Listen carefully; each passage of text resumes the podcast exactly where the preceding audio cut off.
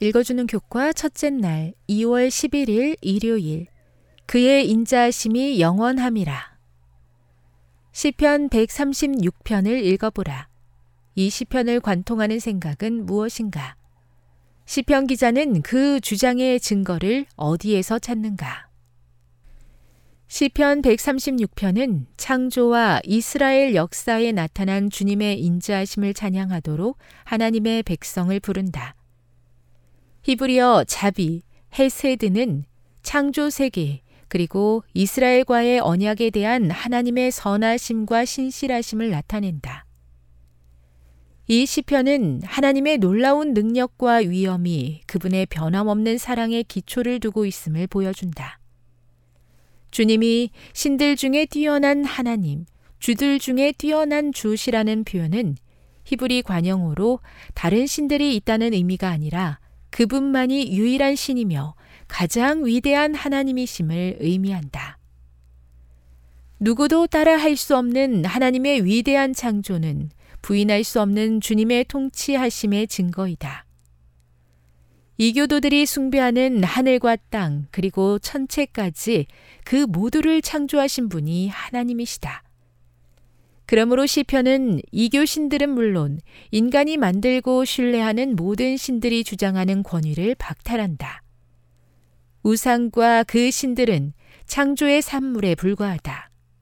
그들은 창조주가 아니라 피조물일 뿐이며 이것이 분명한 차이점이다. 주님의 강한 손과 편 팔의 형상은 주님의 권능과 그분의 자비의 광범위한 영역을 강조한다. 창조와 역사에 나타난 하나님의 자비는 주님의 백성들이 그분을 신뢰하고 그 언약에 충실하도록 영감을 준다.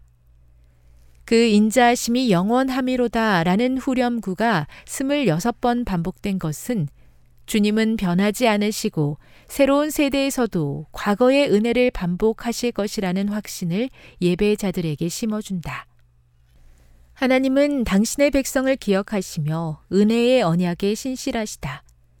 주님의 변함없는 자비에 대한 믿음은 성경적 신앙의 핵심이며 이는 기쁨으로 예배하며 확신을 가지게 하고 근신과 회개로 우리를 인도한다.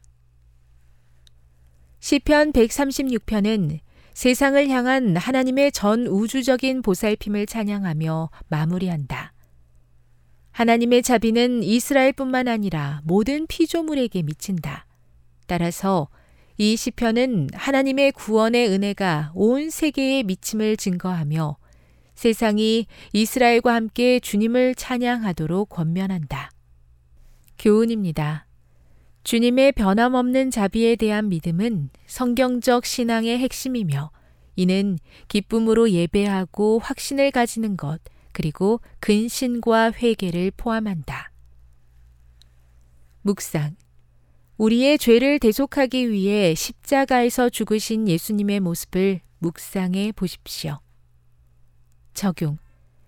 예수님의 십자가는 어떻게 그 인자하심이 영원하다는 위대한 진리를 가장 강력하게 드러내고 있습니까? 영감의 교훈입니다. 하나님의 돌보심과 인자하심. 지난 날들을 회고해 볼 때 나의 마음은 하나님의 돌보심과 인자하심에 대한 감사로 가득하다.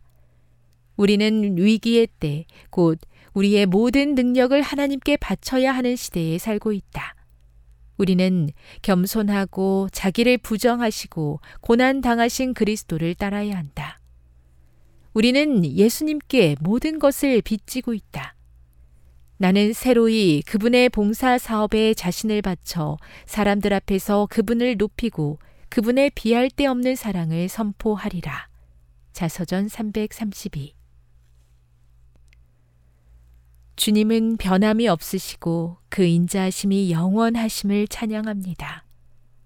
간혹 변하고 흔들리는 제 마음을 용서해 주시고 붙잡아 주시옵소서. 지난날 베푸셨던 은혜를 오늘도 베푸심으로 주의 나라 임할 때까지 주의 은혜 가운데 행하게 도와 주옵소서.